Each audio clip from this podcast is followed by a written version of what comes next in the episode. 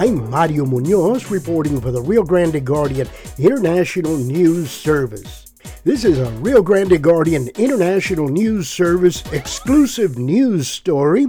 According to a recently elected board member of the North Alamo Water Supply Corporation, Anna Flores, some people within the North Alamo Water District are still living in primitive conditions. We run into it all the time, guys. People who don't have light, don't have water, people who have houses that are literally made out of plywood.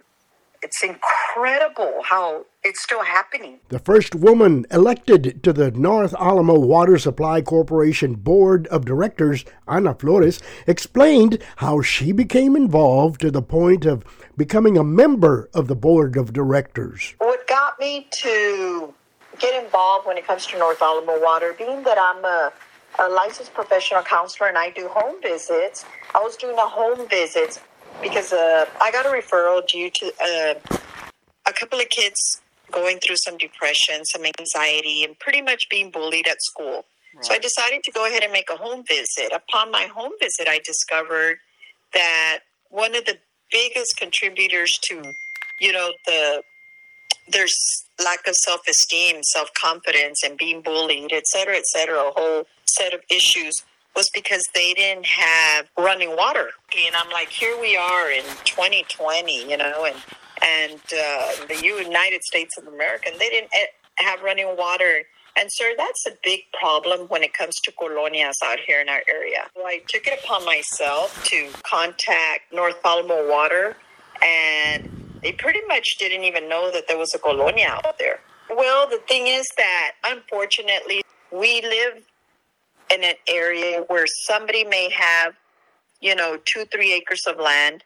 All they do is subdivide it, sell it on their own.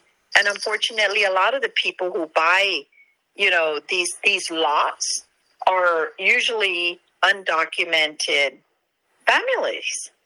So they're just happy to get, you know, a place to build a little home and uh, they don't report anything because that's what I found. I'm like, how can y'all be out here without electricity, without water, you know, without the services that you need? And their biggest thing is, well, we don't want to get reported. We don't want to get deported.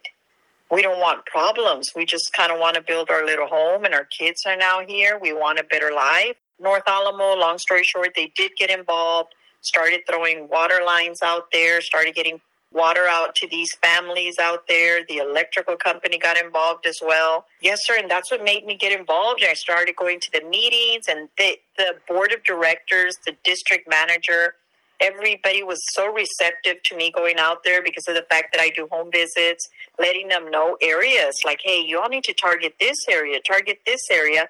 So uh, pretty much when Mr. Yuri, one of the board members, uh, decided that it was time for him to retire, he still had one year left on his term. They asked me, Miss Flores, would you like to finish out his one year? Of course, I was completely honored. I said yes. They said, but you're going to have to run in February, March. I was like, okay.